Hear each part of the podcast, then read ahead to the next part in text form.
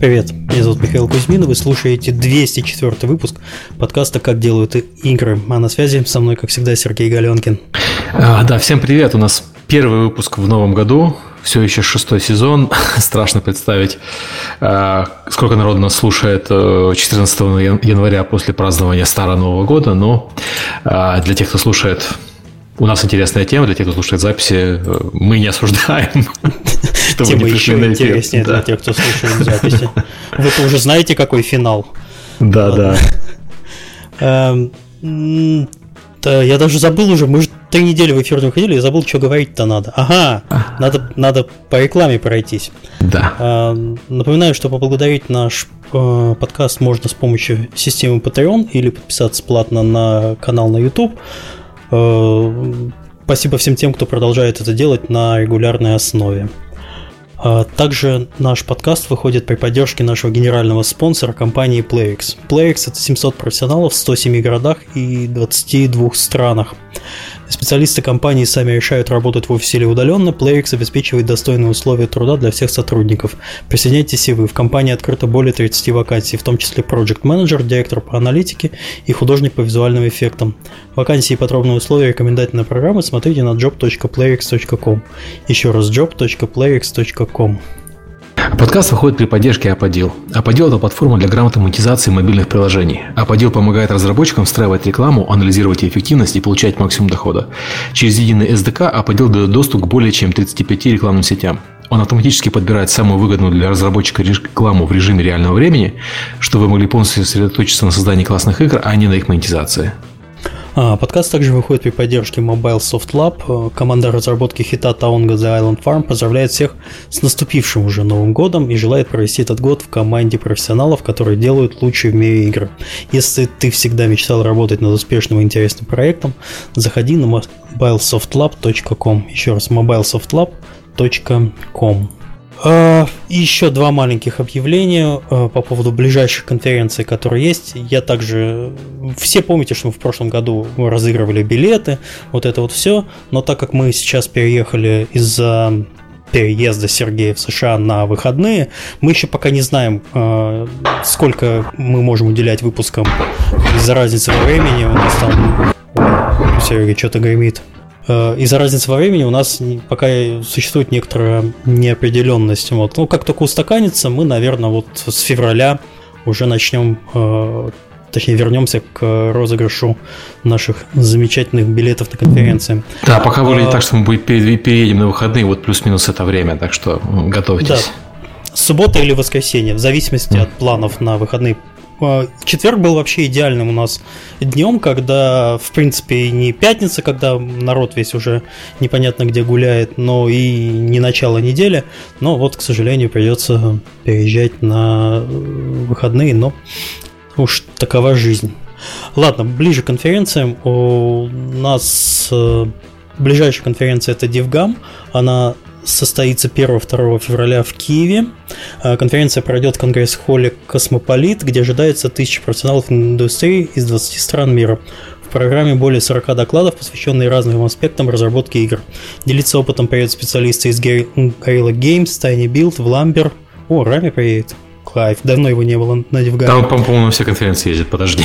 А вот Если в конференции нет Рами, то она не считается. В этом году он все DevGAMM'ы пропустил. Ну, Первый раз ему что-то визу не дали, второй раз что-то... А, у него свадьба была, по-моему, в, в районе вот этого э, минского ивента. Да-да-да.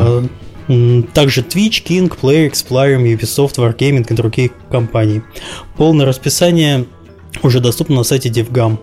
Не обойдется без выставки игр, игр шоу Game Lynch. Э, кстати, я еще не знаю, какую игру у меня. Уже, уже, блин, две недели осталось, я еще не знаю, какую мне игру линчевать.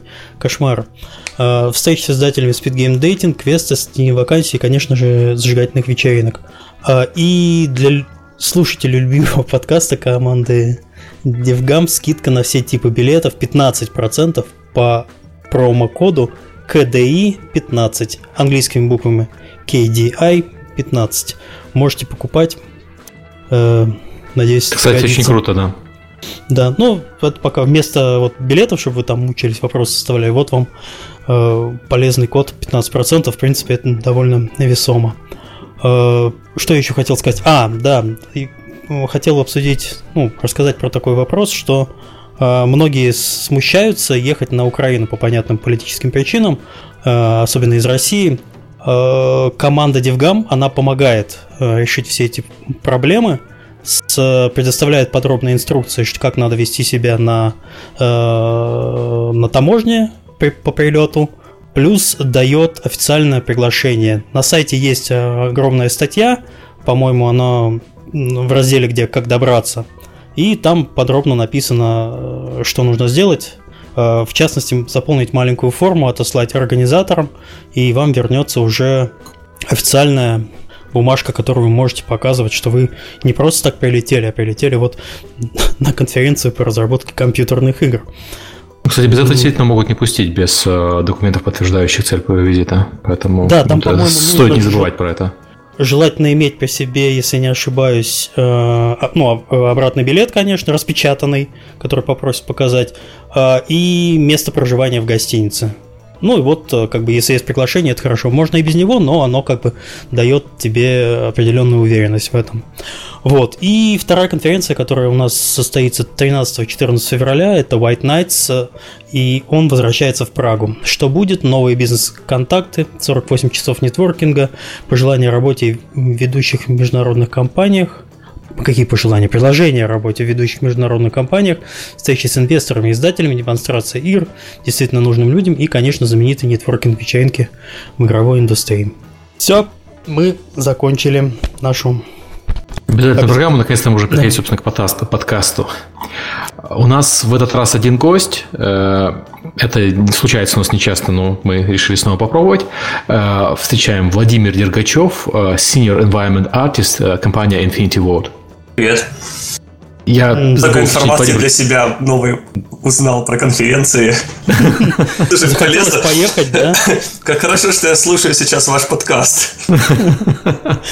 Ты, кстати, особо не это самое, не зависай. Многие у нас люди отключаются, когда э, гипнотизируются. Да, забывают, что мы на самом деле э, не тоже участники.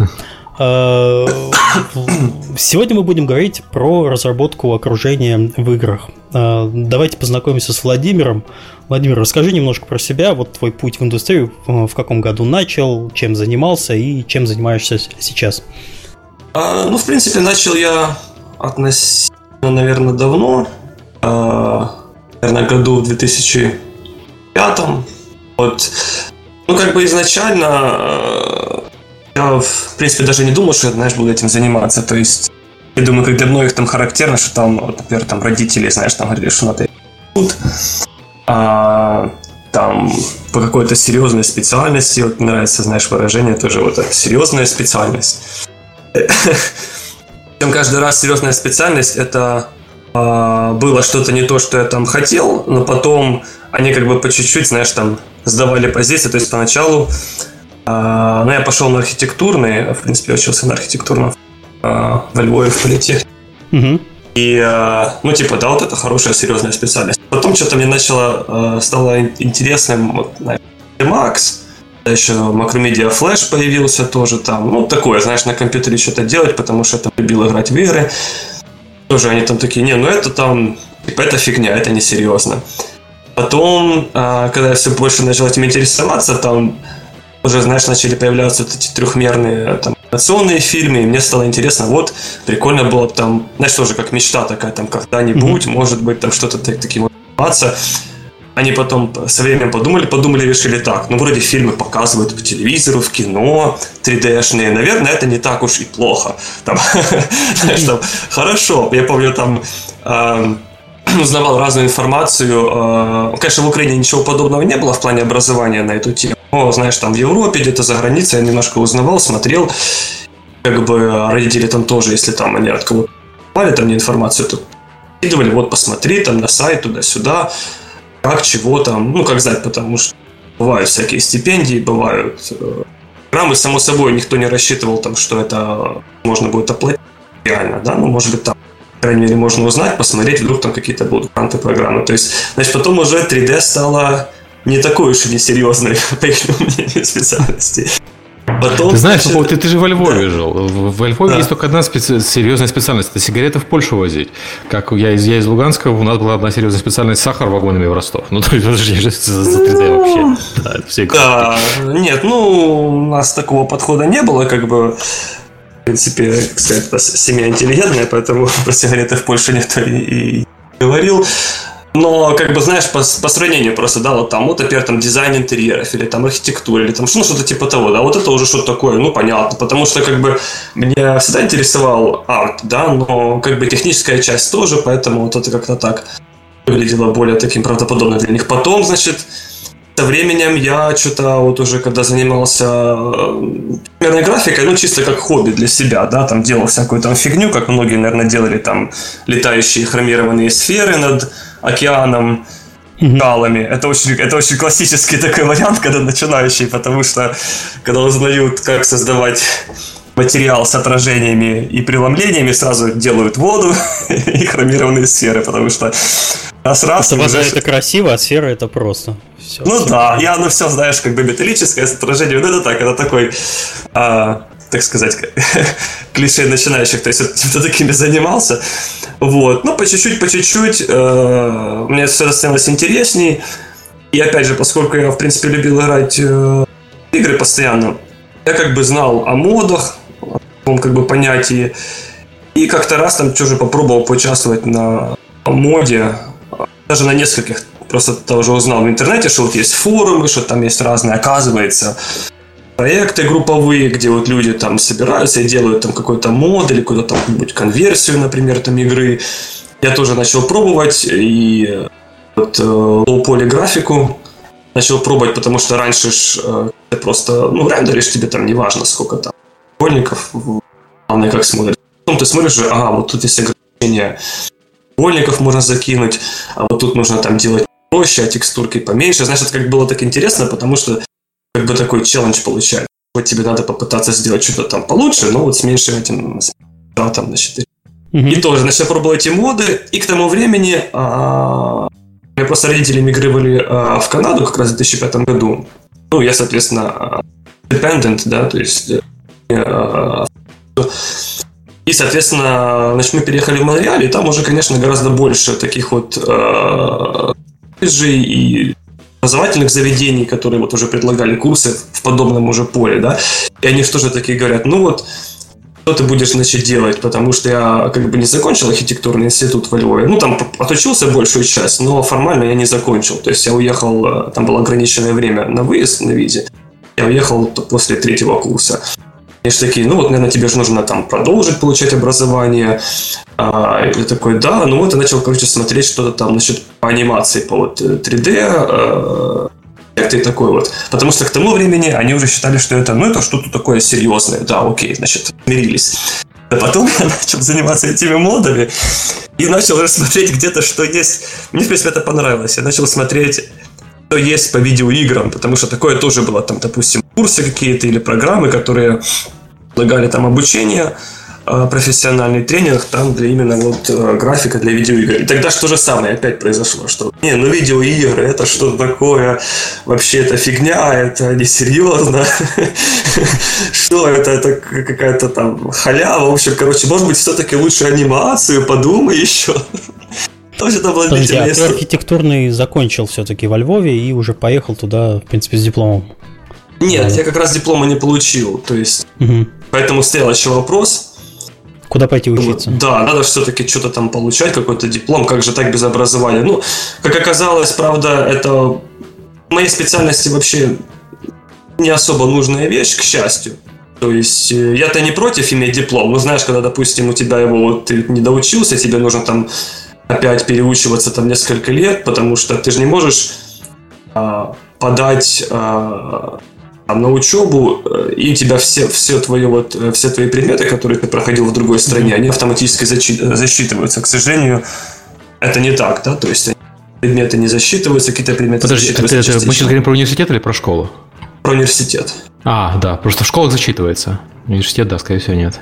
Да, потому что, ну, если школа, как бы, там, это там, годичное образование, программа, там, по-моему, он больше как воспринимается как независимое образование. То есть там, по-моему, ну, никаких там что было в прошлом, им, насколько я знаю, не интересует, да, их просто интересует, там, можешь ли ты заплатить за образование. Не, ну нет, я, я, я просто про школу, у меня сын сейчас пришел в американскую школу из немецкой, и они, а, без, ну, бесплатно в публичную школу, и они засчитали ему обучение в немецкой школе, кредиты, вот эти вот их системы кредитов уже есть, а они насчитали да, ему кредиты за предыдущее обучение. То есть э, там есть такая штука. Ну, ему, правда, пришлось сделать, сдать экзамен, но экзамен совершенно примитивный. А, ну слушай, ну классно тогда, да, потому да. что я помню, это, ну, для меня это было тоже поначалу головная морока, думаю, ну все, надо там переучиваться, все дела. В общем, поэтому когда так пошло, что образование я, ну, как бы диплома так и не получил, потому что прикол был в том, что, значит, родители поначалу там туда-сюда, нет, ну как, игры это не серьезно, ты там подумай, но потом, что получилось смешно, ирония в том, что, в принципе, постоянную, более-менее нормальную работу получил я первый из нас всех, которые приехали. Да.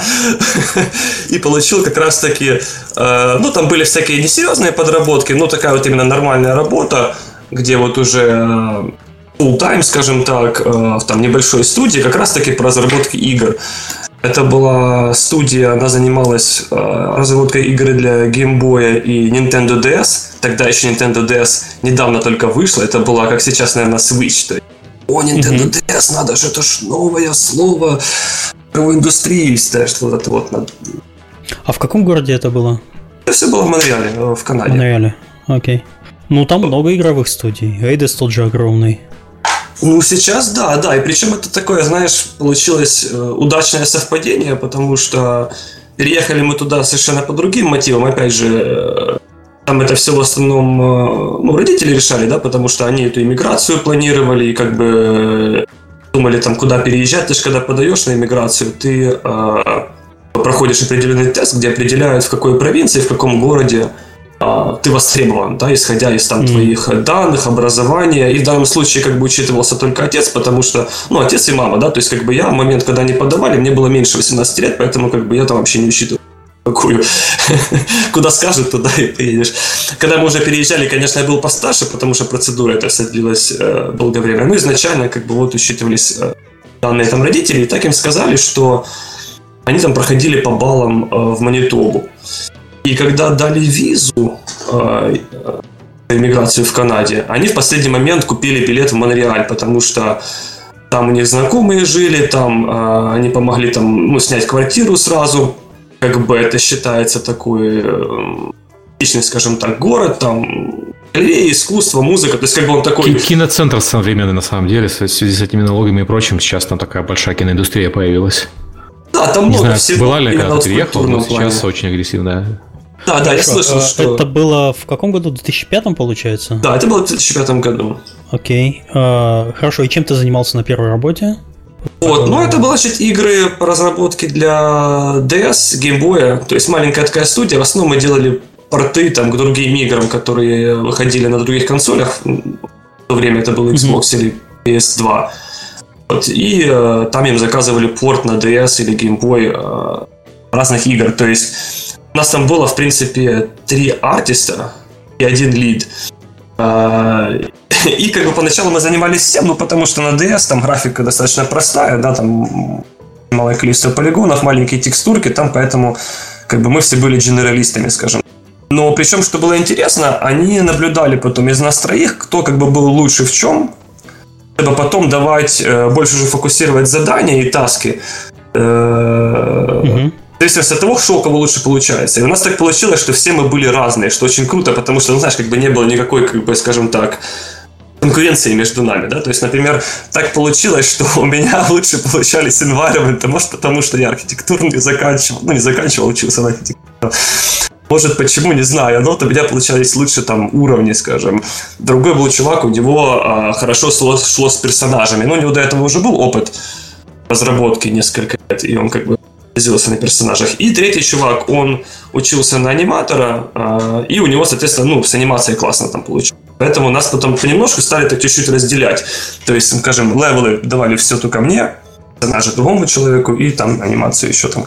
Вот. И как-то так пошло, что я понял, действительно, ну, прикольно, левелы мне нравилось очень делать. Мне нравился сам аспект, что это как бы интерактивность, да, то есть ты что-то создаешь, а потом люди это могут там ну, по-разному видеть, да, то есть они же когда играют, они могут пойти туда или сюда, посмотреть туда или сюда. То есть, как бы ты создаешь такой даже мини, мини-мир, да, звучит слишком лично, как описание level на Nintendo DS, но ты всегда пытаешься себя как-то мотивировать, да, то есть придумывать для себя там какую-то более высокую цель, чтобы тебе было интереснее работать. Ну вот почему звучит? Я, я бы не сказал, мы, мы то, что мы здесь делаем, это мы создаем миры, в которых люди часто там вообще живут. Почему, почему это не эпично? Э, ну, звуч, слишком эпично звучит. Вон, э, ты говоришь про DS, люди в NES играх жили. Я в Элите э, провел два года на ZX Spectrum играя. То есть, ну, это так, так и есть. Если хорошо сделал, ну, получается. Да, наверное, да. Наверное, таки да. Ну, как-то знаешь тоже.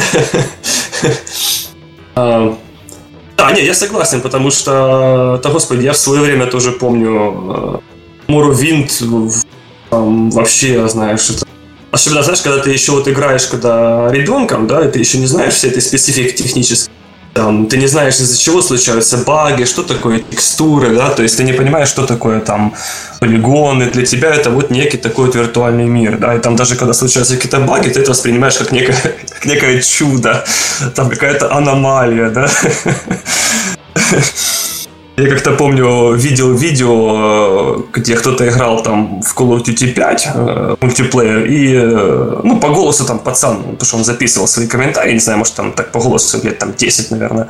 И он там что-то провалился через какую-то дырку в лыжине, значит, э, сквозь уровень, да, и упал вниз, э, а там, видимо, у них так строились уровни, что э, там у них была ну, бесконечная поверхность воды, да, видимо, уровень, наверное, состоял, когда пустой, с бесконечной водой, а им, если там нужна была вода, они, наверное, строили уровень э, на уровне, значит, этой вот воды, а если им она не нужна была, то уровень находился просто сверху, да, то есть, э, mm-hmm. а этот океан, ну, так, наверное, просто там, или кто-то его забыл там, или он там просто был по дефолту. Э, и вот, короче, чувак, значит, провалившись сквозь уровень, обычно люди падают э, ну, бесконечно, а тут он упал, значит, в этот океан. И тоже там, ой, я открыл секретный океан в этой мультиплеерной карте. А потом он начал тонуть, потому что в том Call of Duty там не было механики, насколько я помню, не было механики плавания, да, то есть вода использовалась как, ну, вместо невидимой стены, да, то есть как бы ты и стену не упираешься, а с другой стороны натуральное препятствие – ты если там заходишь глубже, чем э, твоя голова, ты там начинаешь, ну, типа, там тонуть, да, там какое-то время э, ты там булькаешь-булькаешь, потом ты, значит, умираешь. И тоже он там начал булькать в этом океане. Он начал рассказывать, что слушайте, это тут какой-то, значит, я упал в секретный океан, и тут монстр какой-то невидимый, который меня атакует. Ну, то есть, знаешь, если это слушаешь, ну, это такое отступление просто, да, к тому, что когда вы еще дети, да, это вообще волшебным все кажется каким-то. Окей, хорошо. А, то есть э, на этой первой работе у тебя фактически сложилась твоя будущая специализация. Ты начал заниматься level design ом как таковым. Да, да, так получилось, что вот именно, ну, меня в это вот поперло, да, и э, я уже решил, что ну, лучше в этом оставаться, тем более раз работа есть. Знаешь, поначалу, когда, допустим, э, художники занимались э, многими аспектами в игре, там, это было одно, да, там, например, 90-е годы, наверное, в начале 2000-х, я так догадываюсь, да, тогда я, конечно, не работал, но я так пытаюсь представить, то чем позже уже, ну, видимо, в то время, когда я э, начал заниматься, реализация начала все больше и больше выделяться, по-видимому, но я решил, что можно остаться, потому что э, ну, действительно, то есть у меня не было, скажем, э, хорошего образования, скажем, там по анатомии, да, например, которое я считаю важным. В принципе, у меня... Я, я даже помню, когда я был в институте, у нас были уроки рисунка, ну, вот эти лекции, э, занятия по рисунку, да, на архитектуре. Значит, у нас была и живопись. А, и вот когда мы рисовали портрет кого-то, ну, у меня вообще было ужасно. То есть вот вот как я не старался, а получалось все та же самая гипсовая голова, с которой все начинают. Даже если мы рисовали портрет кого-то живого из группы, там у меня, ну, никак не получалось. Я с этим совсем не дружил. А когда мы рисовали там, ну, натюрморт какой-нибудь, да, или там а, пейзаж, то как бы дело шло лучше. Угу. Я решил, ну, наверное, все-таки рисовать людев это не мое. А, вот. Так что вот так, да. И там я пробыл, в принципе, первые три года, примерно чуть больше. эм, на этой работе. И потом я уже просто, э, когда, знаешь, хотелось что-то поменять, поскольку, вот как ты, э, кто-то, я не помню, по-моему, или и Сергей или Михаил упомянул, что да, вот в Монреале много игровых студий. Действительно так оказалось, причем уже потом, mm-hmm. да, это как тоже такая счастливая случайность, потому что а, так оказывается... Мог, когда ты приехал, их, наверное, там и не было, на самом деле. Все-таки это относительно свежее развитие. Да, это тоже правда. Ну, скажем так, Ubisoft там был давно. И насколько я знаю, он дал толчок как раз тому, что вот Ubisoft в Монреале, когда открылся, э, правительство Квебека, э, провинции, значит, где находится, оно дало им очень большие субсидии именно для того, чтобы э, провоцировать появление рабочих мест. То есть там большие поблажки в налогах, там, по-моему, интересная фишка, например, вот э, в Ubisoft, когда заканчивается э, один проект, и ты там, например, еще не назначили на следующий проект, и ты сидишь в таком лимбо, да, то есть, ну, ты сидишь как бы без, без, без работы, то э, правительство, например, там, по-моему, чуть ли не половину твоей зарплаты оплачивает – там на первый год, когда переводишь компанию в Монреаль, создаешь, по-моему, больше 100 рабочих мест, они э, налоги возвращают зарплаты. То есть не все налоги, но налоги зарплаты тебе возвращают назад первые несколько лет. И это для игровых компаний, где налоги зарплаты, типа, ну, зарплата основной расход, это очень угу. большой стимул. Да, они в этом да. плане молодцы. Они туда переманили киношников, они переманили туда игровые, игровые компании, и они сейчас туда начинают заманивать э, дополнительно еще технологические. То есть у них здорово все получается. Я, я вообще впечатлен таким успехом, что до, до, до Ubisoft и прочих Канада считалась ну, в геймдеве и в кино особенно каким-то смешным младшим братом, куда никто никогда в жизни не поедет э, снимать кино, потому что есть замечательная Калифорния, есть замечательная Америка. А, смотри, сейчас многие фильмы снимают там. Ну, там просто и дешевле тоже, насколько я слышал. Кстати, очень смешно, потому что, когда вот я смотрю некие фильмы, пересматриваю даже вот голливудские разные блокбастеры, уже после того, как я пожил в Монреале, а, я узнаю какие-то места из Монреаля, которые ты видишь в фильмах. Причем раньше ты не обращал, допустим, внимания, потому что ты этого города не знал. А тут смотришь, думаешь, о, так это станция метро, о, а это вот тоже я узнаю, там, вот эту улицу узнаю. Да, действительно. Вот, и Конечно, тогда, в то время, в 2005 там, шестом, седьмом году, может быть, не было столько студий в Монреале, как сейчас. Но, тем не менее, был уже Electronic Arts, это точно, был Ubisoft. А, и были, в принципе, мелкие компании, потому что даже я помню, когда вот я искал работу первую, да, в самом начале, то подали там разные мелкие студии. Конечно, в большинстве случаев никто меня на работу не брал, потому что опыта у меня не было, и портфолио там почти такого особо не было. Э, я в то время вообще считал, что low-poly модель это, ну вот, э, не знаю, кто вот, э, допустим, работает в 3D Max или в Maya, вот такое понятие, как Mesh Smooth, когда вот там делается какая-то, скажем, относительно простая геометрическая модель, а потом, чтобы придать ей детализации, накидывается такая фишка, которая это все сглаживает, то есть она подразделяет полигоны там много раз, и, значит, кругляет поверхности, э, такой, значит, уже высоко с высоким разрешением модель. Так вот, я думал, что poly в играх это вот э, примерно то же, что когда люди делают вот такую вот э, простенькую некую основную геометрическую форму перед тем, как они, значит, э, subdividят для там рендера, чтобы это было в высоком разрешении. Понимание этого процесса, хотя, ну, казалось Угу. Не очень да. правильно, мягко говоря, но тем не менее. Да, то есть, э, вот, как бы так. Давай двигаться немного дальше. А, после вот этой кампании ты куда пошел? Ты уже в США перебрался или что-то еще, чем-то еще занимался? А, нет, я в принципе, оставался достаточно долго. А, я в США переехал только вот, по-моему, в 2000, в начале 2016 года, то есть где-то mm-hmm. вот, наверное, два года назад. Основном, э, большую часть я был в Монреале, значит, я потом перешел уже после этого в Electronic Arts. А, там им нужны были художники, они разрабатывали очередной Need for Speed э, для Nintendo Wii. А в той студии, в которой был вот до этого, с которой я начал, где мы разрабатывали Game Boy, Nintendo DS, и мы немножко тоже уже затронули Nintendo Wii, потому что они старались фокусироваться на играх для Nintendo. Когда вышла Wii, мы чуть-чуть там что-то, у нас там было пару проектов для Wii. Ну, в основном, конечно, они такие были казуальные, или игры для детей, или игры там по лицензиям каких-то там телешоу. То есть так, скажем так, но тоже был опыт, тоже было как бы интересно, и это, по сути, дало мне такое что типа вот у меня уже есть там опыт. Я попал в Electronic Arts.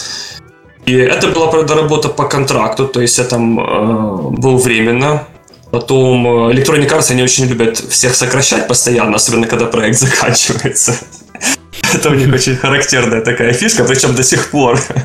Сейчас уже, э, ну, как бы и смешно, и грустно. То есть смешно в том плане, что компания повторяет все то же самое 5.25, но грустно в том плане, что статьи, что теряют работу.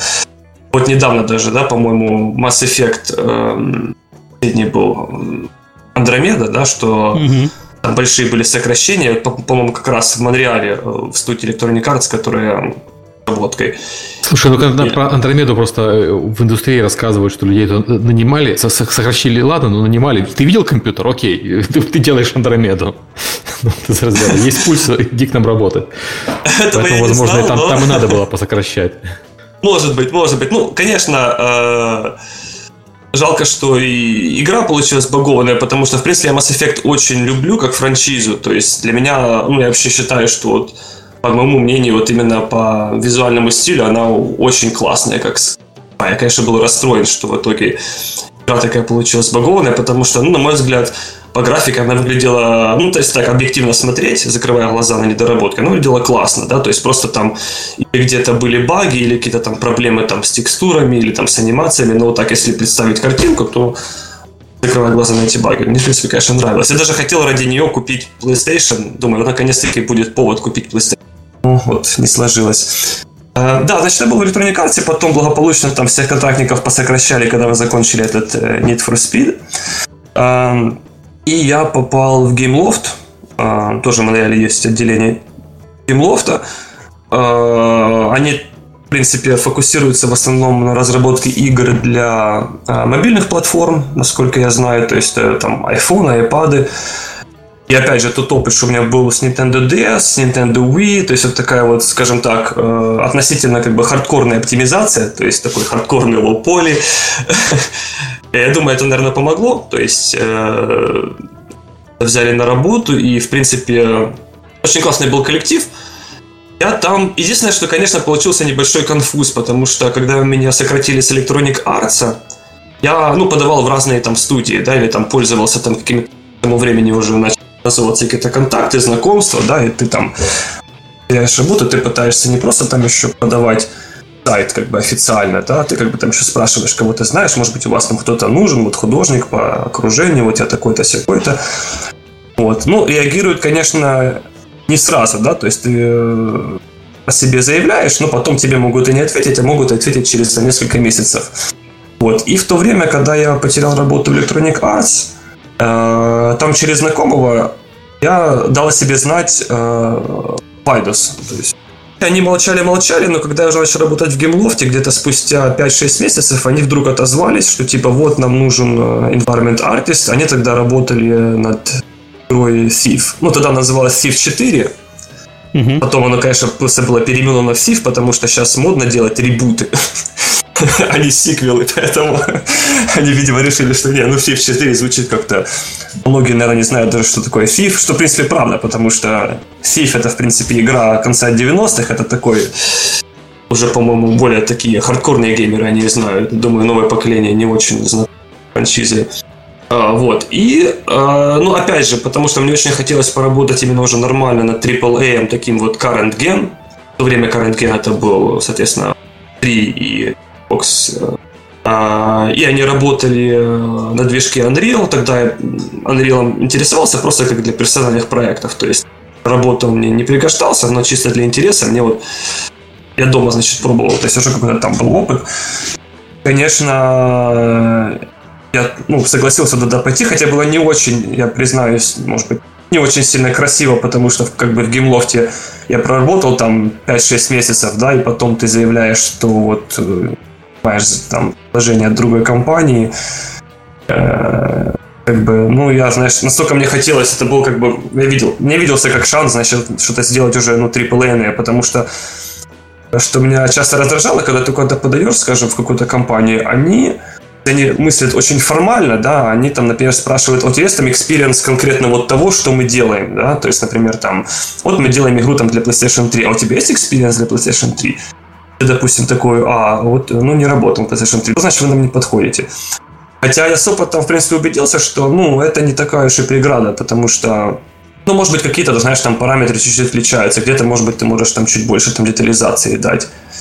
И так далее, да. То есть это все можно человеку рассказать. Человек может прочитать там какое-то техническое описание, там несколько страниц, если это художник, опять же, я не говорю там про программиста, но если художник. Потому что суть арта, она как бы остается примерно та же самая, да, просто где-то текстуры там большего или меньшего разрешения, где-то полигонов больше или меньше, где-то, может быть, шейдеры какие-то используются там круче, где-то попроще. Вот. Но, тем не менее, значит, я понимал, что в резюме лучше такую фишку добавить, AAA Current Gen, потому что многие там э, рекрутеры, они просто тебя будут игнорить, если у тебя этого не написано. Поэтому я пошел в Айдес, и, в принципе, тоже очень многое себя, в принципе, открыл, и э, это был очень классный опыт, конечно, общения с командой, там достаточно уровня профессионалы. Э, там я где-то проработал около двух лет. После этого э, перешел в Ubisoft. Там даже модель, в принципе, такая, я слышал шутку, что типа нескольких людей, что типа там неважно, где ты работаешь, все равно мы все будем в конце работать в Ubisoft. То есть, потому что... Ну, это, это шутка про Wargaming Key в Минске, на самом деле, ну да. Ну, потому что, когда, знаешь, самая крупная компания, в Ubisoft офис э, то есть в Монреале Ubisoft офис очень большой. Там здание на 5 этажей. Там, по сути, как бы бывшая фабрика, которую они, э, я так понимаю, арендуют. Они ее просто переделали в офисы. В Монреале очень много остатков вот этой вот э, промышленной структуры, начала 20 века, потому что Монреаль, насколько я понял, был достаточно промышленным, там была проблема с экологией, когда в какой-то момент э, это все не решили, не знаю, по каким причинам, по экономическим или по другим, или, но тем не менее куча заводов оказались заброшенными, э, много разных фабрик э, закрылось, и в итоге это все сейчас переделывается в там или в какие-то эксклюзивные кондо, да, или в выставочные залы, или в конференц-залы, или под офисы. Ну и Ubisoft тоже в Монреале, в принципе, подобного типа, вот такое вот фабричное здание. Не знаю сейчас, сколько а... там точно человек, да.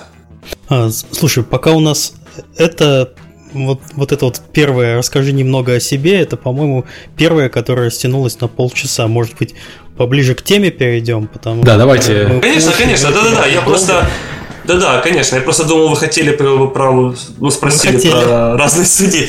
Не, а вы меня модерируете, само собой, конечно. Хорошо, нет, просто вкратце. Э, ты везде занимался во всех этих компаниях level design ом и environment.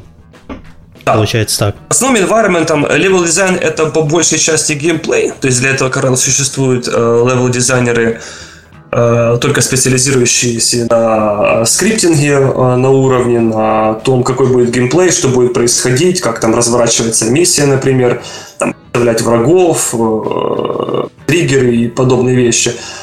Но э, environment artist ы, как правило, работают тесно с level designer ами, то есть мы как бы решаем иногда даже задачи какие-то вместе, потому что Хорошо, а немножко вкратце, чтобы завершить э, вступление, э, про текущую компанию Infinity Ward. Э, сколько ты там работаешь? Ты сказал, по-моему, 2016 года. И чем ты занимаешься, над какими проектами работал? Ну, в принципе, Infinity Ward тут только Call of Duty, то есть тут другого не дано. Зато их сколько? Да, это точно. Так что, да, не секрет, тоже я работал над Call of Duty и работаю, соответственно, продолжаю. И, э, в принципе, что интересно, потому что в разной компании, ну, как бы, ты делаешь немножко разные вещи, в зависимости от того, что они тебе разрешают делать, насколько у них реализация узкая или не узкая, или насколько, например, ты должен э, разделять какие-то зоны ответственности своими людьми, или насколько, допустим, ты э, больше ответственности свой участок. И, в принципе, вот Infinity Ward, что мне очень нравится, что там э, Level Artist, он имеет достаточно большой контроль именно на, на вот артом какой-то там своего уровня или какой-то своей зоны, который, над которой он работает. Например, у нас очень часто, ну, поскольку уровни относительно большие, даже мультиплеерные уровни, то над ними работает несколько артистов одновременно. Мы просто разделяем на зоны, там какие-то участки, да, и на, на этих участках каждый фокусируется. Вот, ну, конечно, да, тут идет э, взаимодействие с э, левел-дизайнерами, потому что, ну, как правило, дизайнеры, они мыслят в первую очередь геймплеем, и не только э, визуальным. То есть в том плане, что иногда они что-нибудь, например, хотят построить, там, какие-то там серию каких-то коридоров, например, или какое-то пространство, но оно очень, допустим, оно классно играется, но его трудно, скажем, логически объяснить в плане там какой-то там э, э, архитектуры, например, которая не выглядит странно, да, то есть поэтому приходится вот так вот э, постоянно нам общаться, потому что смотреть, что можно в, в арте, допустим, э, изобразить, если оно возможно это сделать, исходя из того, какой Иногда это тоже проблема, скажем, оптимизации, да, когда, например, пространство, тут надо, начинаешь с ними, значит, говорю, что может быть меньше, где-то может стенку поставить. А... Влад, ты, кажется, стал в последние моменты очень сильно отваливаться. Может, ты поближе к микрофону сядешь? А, то а вот так немножко народ... лучше? Да, ну по посмотрим. Народ там в чате жалуется. И да, это то, то, что было перед, перед записью, оно становится чем дальше, тем хуже. Я подозреваю, что это автонастройка микрофона на самом деле. Знаешь, некоторых устройств бывает автоматическая постройка чувствительности, это, это его что-то колбасит, потому что это не похоже на проблемы с ну, интернетом. Ну, про- просто поближе к микрофону будь, и надеюсь, okay. все будет нормально. Эм, хорошо. Я извиняюсь, что перебил, просто вообще было непонятно, а не, не, не, не, конечно. А, сейчас уже немножко лучше слышно? Или... Пока да. Окей, окей. А, давай мне знать, да, обязательно. вот, ну и, э, то есть, Э, в том случае, что классно, что в принципе level artist ы вот, э, вот они могут э, они берут уровень самых самых то есть когда вот level designer создает свой так называемый бокс, по сути просто набор, как правило, из простейших геометрических форм, там кубиков, разных там параллелепипедов, я не знаю, плоскостей серых, Э, которые просто определяют геймплей, то есть определенные там пространства. Там здесь коридор, здесь дом, здесь поле там, и так далее.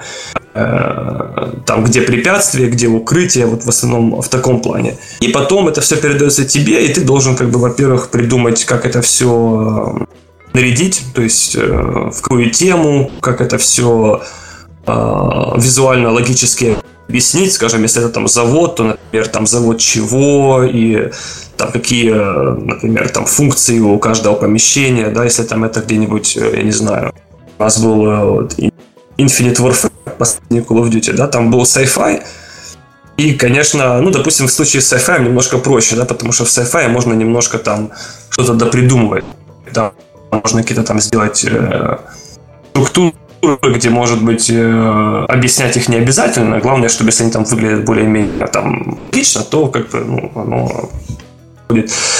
Вот. У нас, э, конечно, есть э, концепт художника, которые некий саппорт дают, но вот именно в этой студии, как правило, в основном артисты мы как бы в итоге и, скажем, сами концептим уровня в том плане, что мы рисуем 2D э, э, концепт и показываем их арт-директору.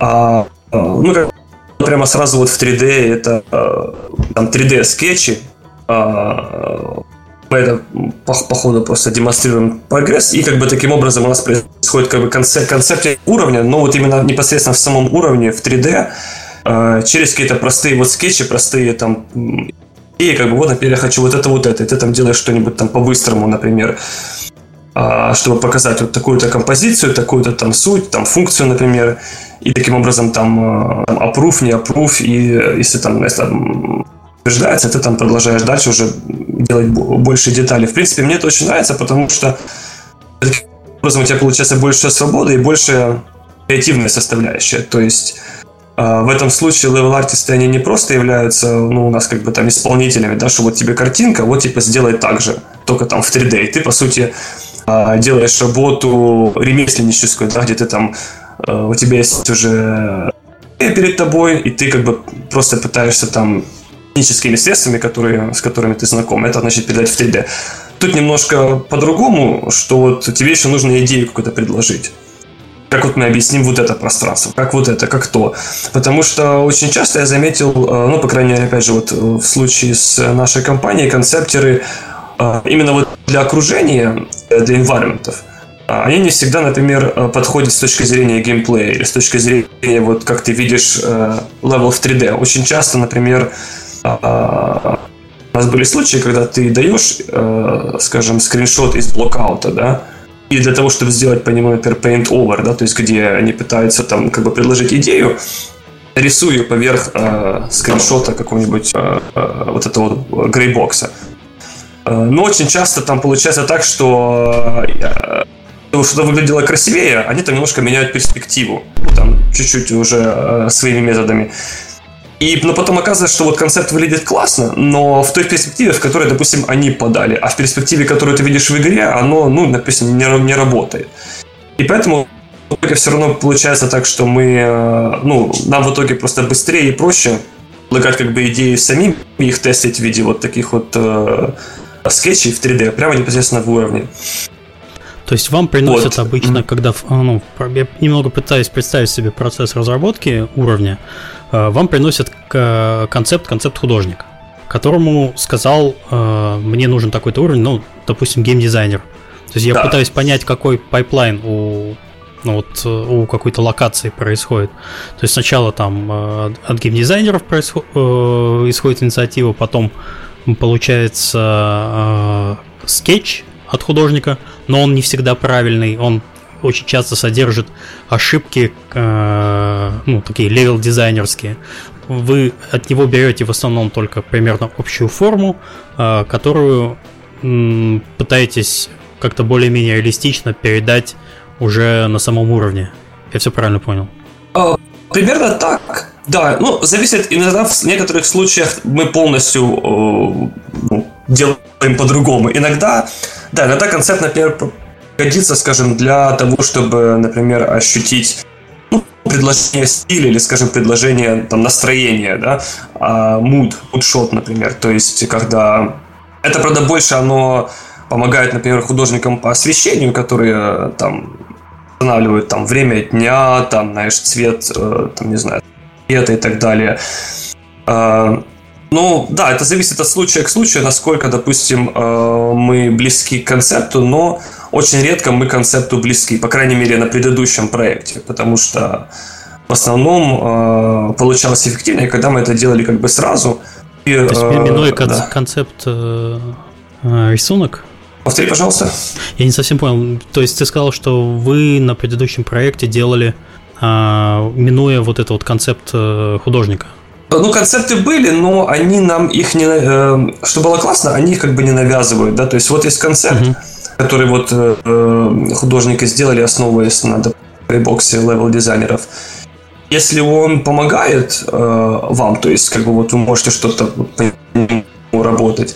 Если, допустим, есть другие идеи или более эффективные, например, то как бы никто не препятствовал. Единственное, что, конечно, если действительно ну, видят, что, например, то, что ты делаешь минуя концепт, оно, допустим, лучше или э, больше подходит. Конечно, если у тебя там получается хуже, тебе никто это approve ать не будет, а тебе скажут, там, делай так, как в концепте.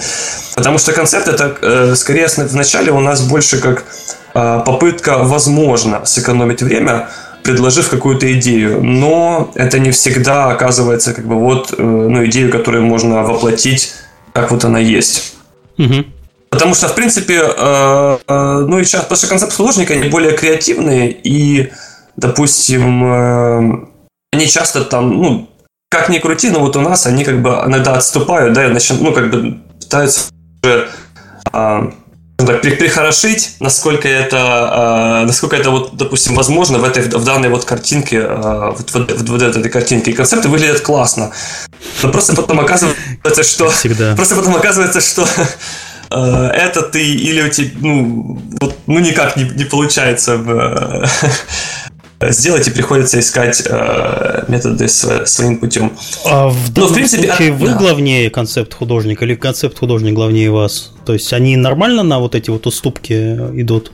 А, насколько я знаю, достаточно нормально, потому что у нас никогда не было никаких э, как бы разногласий.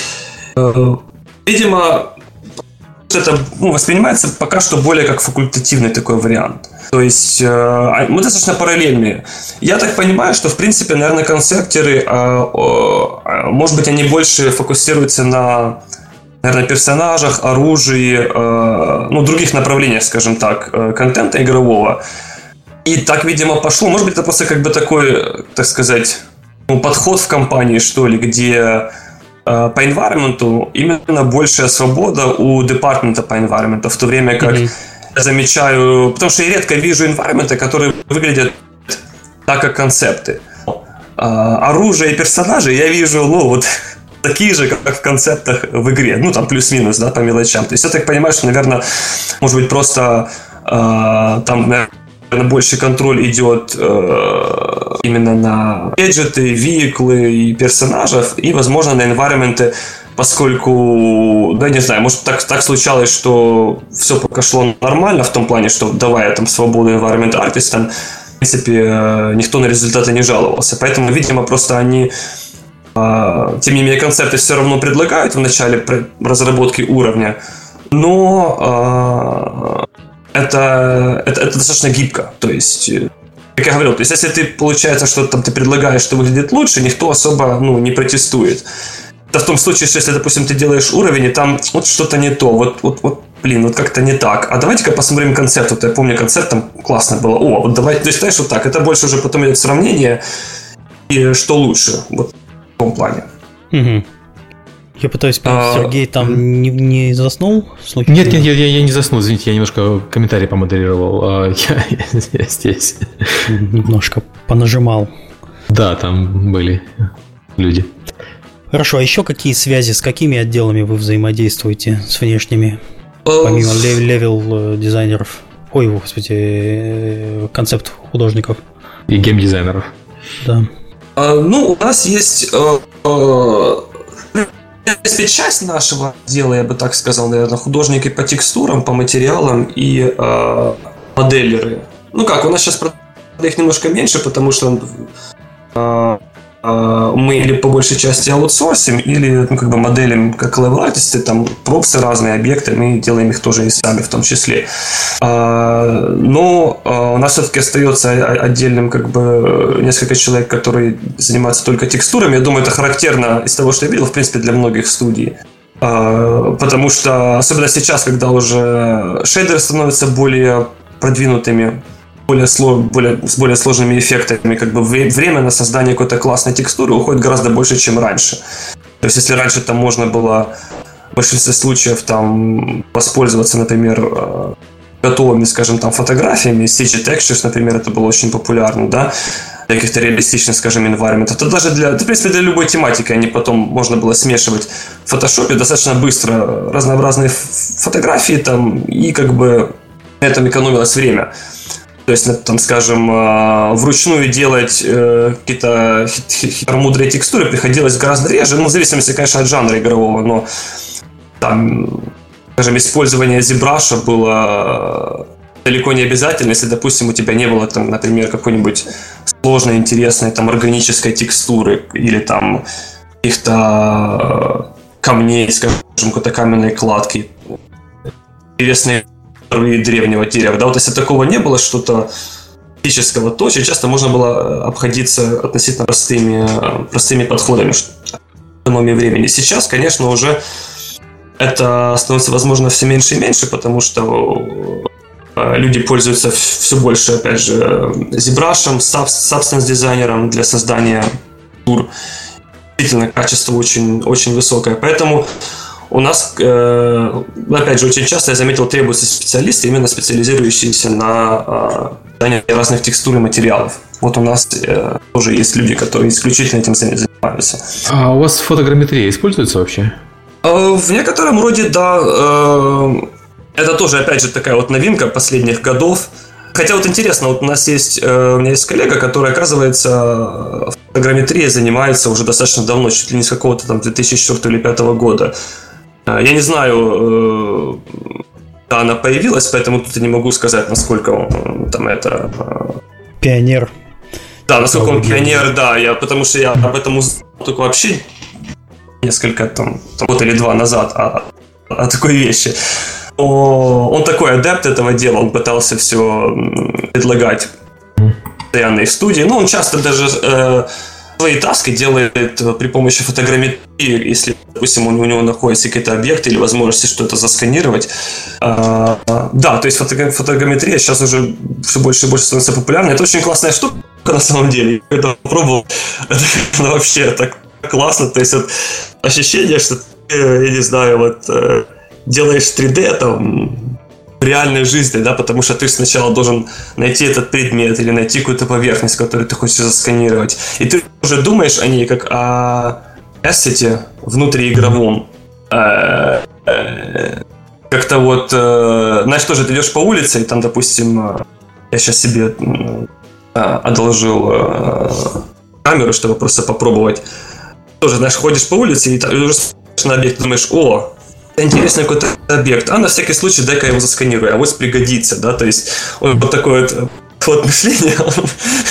Ну, знаешь, вот э, я, э, Раньше сталкер, когда еще делали, когда самый первый сталкер делали, ребята фототекстуры делали, снимали на заводе, где находился офис, и ездили в Чернобыль периодически на поездки за текстурами. И понятно, что это не совсем фотограмметрия, потому что фотограмметрия, она снимает не только текстуры, но и, и э, геометрию, но угу.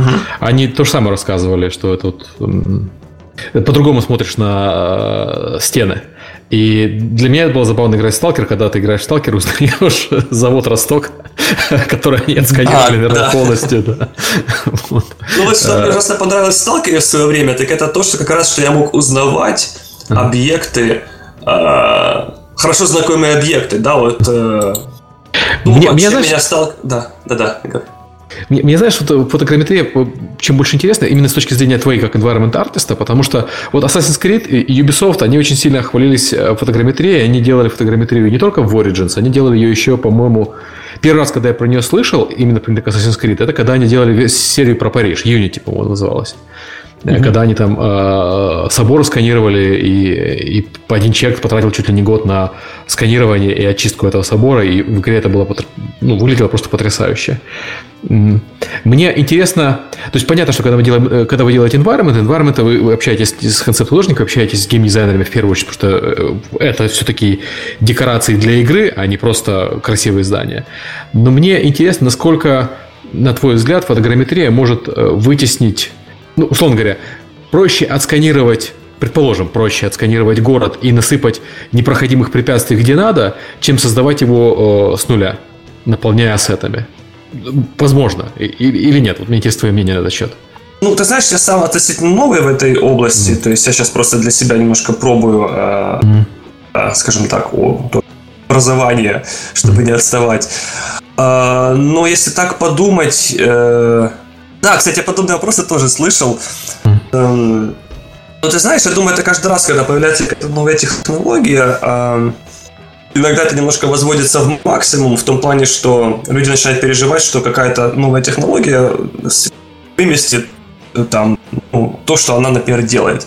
То есть, э, не знаю, когда вот э, есть генераторы, там, я не знаю, там, э, например, да, то есть таких, насколько я знаю, ну, плагинов достаточно сейчас уже много, или, допустим, даже небольших программ, редакторов, то, да, его плане, что вот э, нужно будет больше ничего моделить, там это все будет генерироваться. А теперь вот фотография выяснит. Я не беру это свои прогнозы, но, на мой взгляд, вот, по моим ощущениям, я думаю, что это не стоит этого бояться, потому что это просто ну, очередной инструмент, который действительно классный. Он действительно в многих э, вещах помогает сэкономить время или, допустим, получить какой-то реалистичный результат. Но все равно как бы, применение этого, для этого применения нужен художник, да, то есть нужно знать, а, а что сканировать, а что, что будет хорошо выглядеть, что не будет выглядеть. Слушай, что связь совсем плохая. Миша, у тебя то же самое или мне только меня? Да, я смотрю потери пакетов 30% у Влада, что-то... Да, внезапно попросила связь. С, с локальным интернетом. Кто-то у тебя там дома что-нибудь качает? Знаешь, я не знаю. А, а, этого как бы увидеть э, варианта нет. Но Нет, это был пик, он сейчас просел назад. Сейчас потери да, пакетов уменьшаются. Это был какой-то локальный пик. А, но я с тобой согласен, Влад, что, на мой взгляд, это тоже, я, конечно, не environment адрес, на мой взгляд, это просто еще один инструмент, который делает работу художников э, интереснее, где-то легче, где-то сложнее. Да, это просто как ну, новая альтернатива, да, где-то вот можно... А, это скорее даже, да, вот, ну, на мой взгляд, это вот э, хорошая экономия времени для, и с добавлением а, какого-то э, там реалистичного эффекта, потому что дело в том, что вещи в реальной жизни, они не настолько э, монотонны, скажем так, иногда они получаются, когда делаются вручную э, или каким-то там генератором чего-то процедурного, например. Ну, опять же, это все нужно собрать вместе, да, то есть э, это примерно как вот, скажем, ну, на худой конец, да, и, э, как вот, скажем, вот в кино, когда собирают сет для какой-то сцены, да, все равно его же нужно собрать с какой-то композицией, с каким-то там вкусом, да, с каким-то художественным подходом. Потому что дело в том, что, ну, на мой взгляд, вот э, основы, то есть композиция, оно всегда будет одно и то же. Какими методами э, будет создаваться там та или иная картинка, это уже просто вопрос техники, да, где-то э, где-то это живопись, да, где-то там Photoshop, опять же, да, вот когда или рисовать в фотошопе э, классическим методом, да, то, ну, по сути, это та же живопись, только ты там вместо кисточки и красок у тебя там э, планшет, например, и, может быть, там какие-то новые там эффекты, но, опять же, суть остается та же самая, то же самое, как вот и в 3D. Как ты раньше говорил, почему, например, я не стал там, ну, понял, что character artist был не для меня, потому что все-таки там, э, если там я не мог нарисовать э, нормально какого-то там портрета, да, и там не было каких-то познаний в анатомии, то делая это в 3D, у меня бы лучше бы не получалось, например, да, то есть все равно знание анатомии, знание там человеческой структуры, там всех этих силуэтов, например, да, оно все равно нужно. А 3D или не 3D это просто, просто думаю, в фотограмметрии тоже. Да, я, я тут абсолютно согласен. У нас такая тема есть, э, очерк специфики Environment Art Development – Э, я не совсем понимаю, а что вот здесь ты хотел сказать в этом, в, по этой теме? Ой, да, сейчас надо вспомнить, я тогда просто закинул поток сознания такой. А, так. Просто вкратце ну, мы принципе, это обсуждаем весь да. подкаст. Я думаю, да. Я думаю, что в целом оно затронуто было так или иначе на протяжении э, моих длительных монологов. Кстати, э, я надеюсь, они не очень были предыдущие монологи у меня длинные. Знаешь, когда вот ты долго говоришь, а потом осознаешь, что вокруг тебя тишина. Не только ты Нет, мы это слушаем, это подкаст. Я такой думаю, наверное, надо мне немножко останавливаться. Нет, нет, нет, люди сюда приходят послушать гостей, а не нас. Нас можно послушать много всегда. Они ради тебя пришли.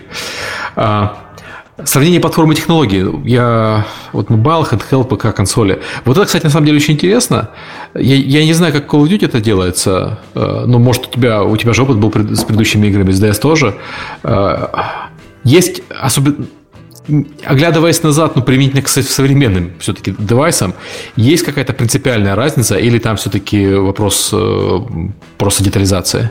Ты знаешь, наверное, все-таки э, хм, тут я бы пока сказал, что вот по моим ощущениям подход, ну, он примерно примерно похожий в том плане, что с одной стороны отличия очень большие э, в техническом плане, да, то есть там миллионы треугольников против там э, двух тысяч треугольников там в кадре, да, или там э, гигабайта текстур против там, я не знаю, нескольких мегабайтов текстур.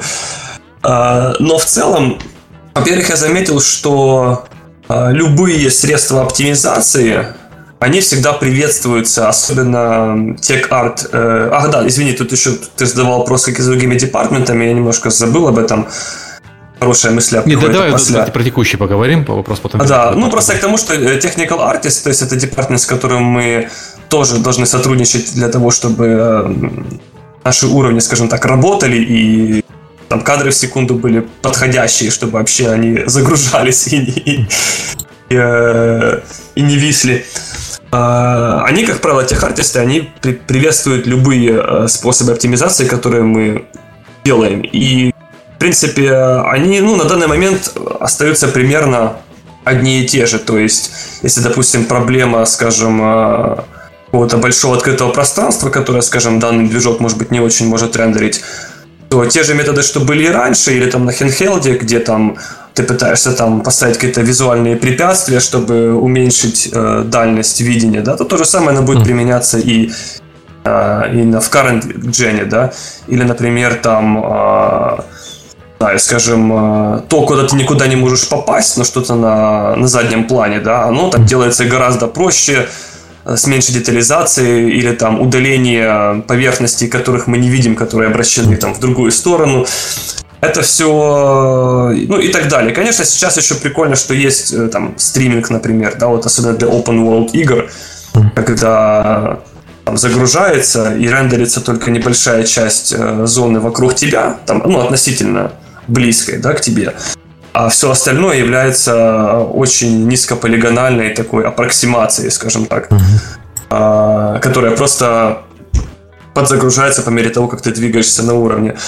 Или там, скажем, так называемый level of detail, то есть когда создается какой-то объект, и он создается в нескольких версиях. В максимальном разрешении, с максимальным качеством и несколько градаций вплоть до а, минимальной детализации. Как правило, сейчас этот процесс очень уже автоматизирован, это вручную делать, только я знаю, ну, мне, по крайней мере, не приходилось.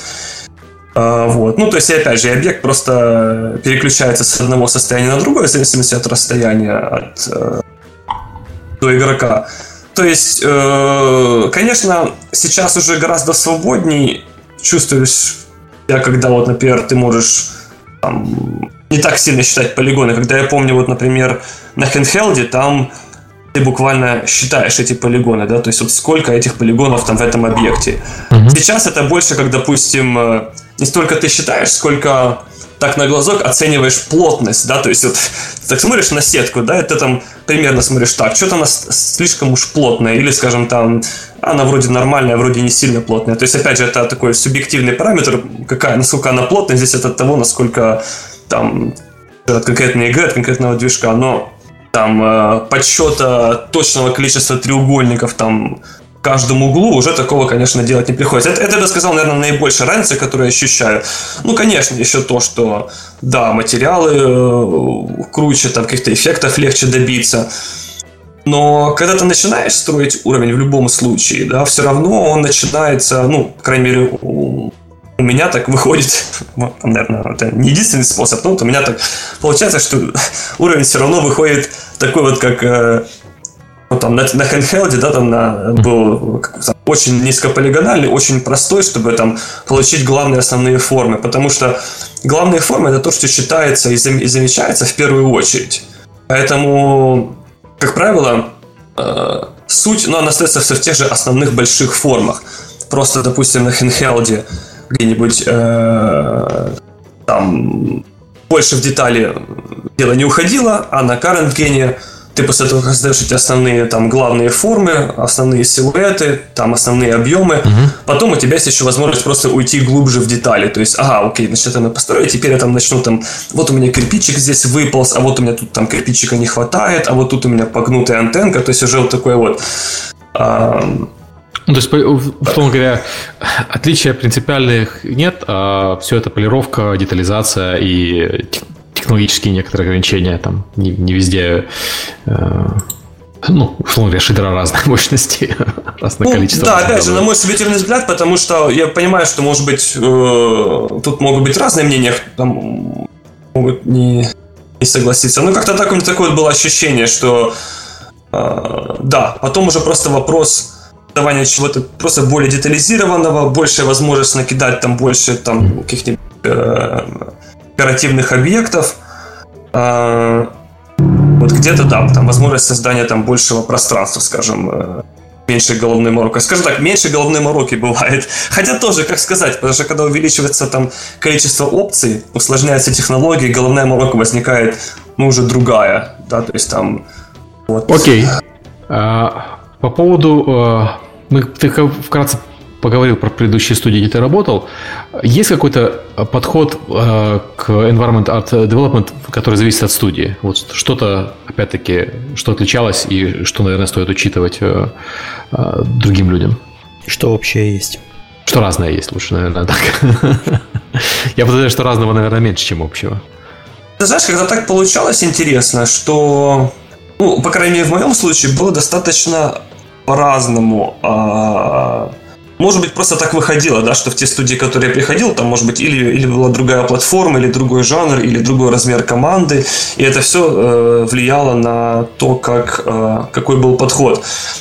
Ну, конечно, основа подхода, она примерно одна и та же, в том плане, что, там, как я упоминал, есть э, level design Greybox, э, концепция какого-то геймплея, которая дается потом там концептеру, если, там, допустим, в пайплайне они есть для environment в этой студии, где концептеры предлагают свои идеи, и потом environment артисты это пытаются воплотить. Как бы основа это остается, но именно что делает environment артист или там level артист, оно у меня очень сильно менялось от студии к студии. То есть, скажем, даже если брать э, скажем, тот же уровень, например, консоли, да, понятное дело, что там, когда ты делаешь handheld, там ты делаешь гораздо больше сам, как, как артист, ты там и текстуры делаешь, и там часто ты и освещение сам делаешь, и моделишь, так далее, так далее, так далее. Конечно, когда идет там current gen игра, поскольку контент гораздо более сложный, на все не хватает времени одного человека, само собой, что там уже идет большая разбивка. Там этим занимается отдельный художник. Как правило, всегда lighting artist был э, отдельный, кто-то кто-то отдельный или отдельный департмент. Э, вот. А именно в environment арте где-то, например, э, скажем, как в Алисе. В Алисе, кстати, у нас был очень классный суппорт по концепт-артам, просто чтобы не выглядело так, как будто я концепт-арт критикую, на самом деле это самый главный источник вдохновления, ну, действительно, а, вообще для художника. Я просто, когда упоминал раньше в Infinity Ward, я имел в виду, что, как бы, ну, нам концепт-арт для environment не навязывают, у нас, как бы, есть определенная в этом свобода. И они, видно, тоже к этому гораздо легче относятся, как правило, то есть э, никто, как бы, э, не протестует. А, например, в Атосе очень концепт-арт был э, гораздо более, скажем так, с большим упором интегрирован в э, pipeline environment ов. Ну, само собой, персонажей и объектов, но environmentов особенно был. И э, там, например, скажем, environment артисты, они в основном э, уже редко, когда полностью свои идеи предлагали. То есть, как правило, основные все идеи уже были в концепте. И мы э, в основном моделили. Там э, уже предоставляли готовые материалы и текстуры художника по текстурам. Э, и мы моделили только непосредственно саму вот архитектуру, объекты, там террейн, которые мы, э, на которые мы наносили дали нам текстуры и их интегрировали в движок, уже из них строили э, уровень. Там, скажем, был подход э, модульный. Вот это, мне кажется, да. интересная, интересная тема. А был ли вариант, потому что я знаю, таким занимается эм, студия, которая сделала Uncharted, они любят все сначала на коробочке взять, а потом коробочки, из коробочек взять уровень. А есть варианты, когда мы делаем ассеты, а потом из ассетов ассеты двигаем, двигаем, двигаем, пока из них не получится уровень. Вот у вас э, в Infinity Ward какой вариант? Первый или второй? Mm. Ну, я бы, наверное, сказал больше первый. Mm-hmm. Ну, как правило, он очень часто у нас... Э... Ты знаешь, вот второй вариант ты упомянул. Я единственное, что могу припомнить, э, может быть, только вот на Far Cry был в Ubisoft. Э, ну, потому что это как бы open world, то есть mm. то, что производилось в движке, это фактически, ну, мы скалтили там террейн, да, и там mm. и э, расставляли э, растительность. Причем этим занимались и дизайнеры тоже, потому что когда они дизайнили свою миссию, это влияло на, на, на то, значит, какой будет террейн, какой будет ландшафт, э, где какая будет, где какое дерево или там какая растительность. Mm-hmm. И потом они уже просто, допустим, когда им нужны были там разные укрытия или здания, то они уже пользовались базой данных, которая создавалась совершенно отдельным департаментом по моделингу.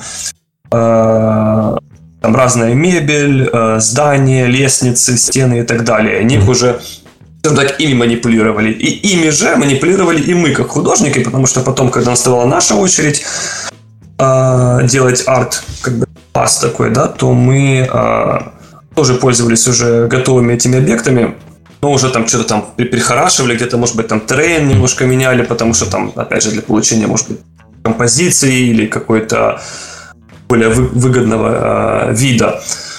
Э, потому что вот, поскольку Far Cry был open world игра, то там очень, э, он очень сильно зависит от разных технических деталей и того, как каждый объект настроен. Поэтому они, например, не хотели, чтобы environment артисты этим занимались, для этого был отдельный департамент, который только специализировался на предоставлении базы данных этих объектов, которые уже проходили там свой тестинг, свою настройку, они вот э, свою функцию в геймплее выполняли, там ничего не ломали в игре и так далее. И мы просто из них, как из Лего, э, собирали значит, э, сам уровень. Э, где-то ну, опять Знаешь, кстати, я запомянул, да. Э, мне кажется, э, я просто вмешаюсь, в Эпике у нас похожий подход, ну, просто и Paragon есть и Fortnite, у них два принципиально разных подхода. Fortnite Э, это есть кубики, кубики складывают так, чтобы было интересно играть. И, ну, кубики, я имею в виду готовые домики, готовые ассеты из э, сделанные за много лет, из них, из них выкладываются уровни, чтобы было интересно играть. Я имею в виду Royale, который вручную делается, э, в котором дизайн вручную делается. И потом сверху все это полируется, чтобы выглядело красиво. Ну, вот у нас э, выходит на следующей неделе патч как раз с полировкой. С другой стороны, Paragon, он всегда делался, уровни всегда делались из коробочек. И все внутренние, внутренние разработки, это были чистые коробочки без текстур, без ничего, просто примитивы, а, которые потом постепенно обрастали детализацией. Наверное, действительно зависит от того, открытый это или закрытый э, уровень. Извини, я перебил. Да, а, извини, а повтори, пожалуйста, последнего э, предложения. Я говорю, наверное, подход, вот, который я спросил, наверное, он зависит от того, это игра с открытыми уровнями, ну, условно открытыми, и, или закрытыми. Когда Paragon это закрытый уровень, э, когда у тебя достаточно ага. компактная зона, он делается из, исходя из э, примитивов, которые потом обрастают э, детализацией. Если Fortnite это относительно открытая игра, то она делается из готовых блоков, которые просто потом полируются. Да, ты знаешь, я подобно, ну, как бы у меня тоже было такое вот ощущение из того, с чем мне доводилось mm-hmm. работать, да, что чем, когда open world, то э, это знаешь, как, я не знаю, это меньше демократии, это более тоталитарное государство. А когда... Ну, такая, знаешь, более четкий контроль э, такого pipeline а, да, а когда уровень, э, да, вот как ты характеризовал, закрытый, то есть, ну, меньшего размера, более лимитированный, то да, там уже больше там уже больше, скажем так, индивидуального подхода, да, вот как мы построим вот это здание, вот эту вот стенку и так далее, да. Там же еще в открытых мирах, ну, по крайней мере, это тоже Battle Royale вспоминает, там же нельзя, ты вначале упоминал, вариант, когда можно построить, э, поставить здание, чтобы оно закрывало э, обзор, чтобы не было высокой детализации, чтобы э, перформанс не падал. Но в открытом мире такое делать гораздо сложнее у тебя, чтобы здание закрывало горизонт и предметы за ними, оно должно быть нереально гигантское. А, и да, все равно это... каким могут найти угол, угол, откуда оно будет закрывать не все, и все будет тормозить, поэтому да, там. Это есть, да. Ну, действительно, но с другой стороны, в open world оно немножко компенсируется тем, что там очень сильно используется вот этот вот level of detail и на расстоянии, скажем, исчезания объектов или там упрощения там шейдеров и детализации. Но я помню, что перекрытие чего-то, да, что сокращение линии видимости, вот у нас на Far Cry тоже была с этим особенно под конец проекта, а, головная боль, когда вот technical артисты стали на нас наезжать, а, а, что типа, ну опять же, совершенно справедливо это э, что вот э, чуваки, у вас, короче, тут у нас FPS падает, тут у нас frame rate ни, ни в какую. И мы э, до смешного доходило, потому что начинаешь там, знаешь, вытягивать маленькие холмики там, где их раньше не было, начинаешь ставить какие-то большие камни, Потому что оно все влияет. Даже, допустим, трава, да, вот там ты находишься в открытом ландшафте, и, само собой, ну что, там везде растет трава. Э, вот у вас, чуваки, слишком много травы. А как мы ее уберем? Ну, мы же не в городе находимся, да, то есть как бы... Вопрос и мы начинаем решать. Левел дизайна, у вас слишком много травы. Хорошо. Ну, знаешь, типа как бы вот... В Калифорнии особенно актуальный вопрос будет, да. У нас рендерится слишком много травы, что будем делать? А это лес. Ну и там, допустим, это, ну не населенный пункт, да, то есть тут домиков там и асфальта просто так не разложишь. И мы начинаем там холмики приподнимать, да, потому что приподнимается холмичек небольшой, уже за этим холмичком там слой травы, там какой-то кусочек травы уже не рендерится, уже легче, да. Начинаем камни накидывать, а под камнями, соответственно, травы нету, то есть мы там эту траву вытираем из-под камней. А, еще там чего-то, да, то есть вот куча таких вот, где-то там, допустим, вот идет дорога, да, и вот вокруг нее кювет, мы этот кювет расширяем, например. Кювет это, ну, по сути, просто текстура щебня там или грязи, там трава тоже не растет. То есть, значит, доходило до таких вот, ну, буквально мелочей. Был даже смешной случай, когда вот я работал на одной миссии, и там ты э, угоняешь грузовик, и ты должен там, ну, там сцена погони, перестрелки, там, как обычно, и в итоге ты там пробиваешь ворота, открываешь э, допуск к новой, значит, игровой зоне. И была проблема в том, что тестили вот этот уровень, вроде все нормально, там, ну, по фреймрейту там впритык, но, но работает. То есть формально одобрям. А когда садишься в грузовик, ты, ты смотришь на уровень через лобовое стекло грузовика. Который выше находится. И проблема в том, что... Ну да, грузовик немножко выше, но проблема была не в том, что грузовик там чуть выше, а что лобовое стекло это ну, полупрозрачная текстура. Это самый большой бич, э, вот эти полупрозрачные текстуры, э, э, translucent textures, так сказать, да, это самый вообще вот до сих пор большой бич для нас, потому что оно тут же очень сильно уменьшает перформанс. Это, естественно, ты смотришь через лобовое стекло, лобовое стекло, конечно, можно разбить, поэтому, когда ты начинаешь там перестрелки происходят, ты, ну, чаще всего оно тебе разбивается, потому что ты там сквозь него стреляешь. Но мы же не можем рассчитывать на то, что обязательно его кто-то разобьет. То есть... Такой надпись, чтобы увеличить FPS, разбейте стекло. Ты знаешь, что в Call of Duty они... Call. Я заметил, обратил внимание в последнем Call of Duty, когда играл, они выбивают стекло. Ну, ты знаешь, я, кстати, не замечал этого, а, не обращал внимания, но, наверное, теперь начинаю догадываться, что, наверное, поэтому это делается. То есть в катсцене какой-нибудь кто-нибудь выбивает так это да. Ну вот видишь. Мы нашли самый главный секрет игровой индустрии, что в начале 2018 В случае тормозов вырви шнур, выдави стекло. Да, вырвите стекло. Но Похожая ситуация, это как, допустим, ну, это уже не по отношению к перформансу, а по отношению к геймплею, когда дизайнеры очень часто не любят двери. Когда, допустим, ну, у них э, в геймплее э, некий проход сделан, да, а ты уже в арте пытаешься как-то его обосновать, скажем, если это вход в дом, но ну, ты там моделишь, делаешь там дверь, только она открытая, само собой, да.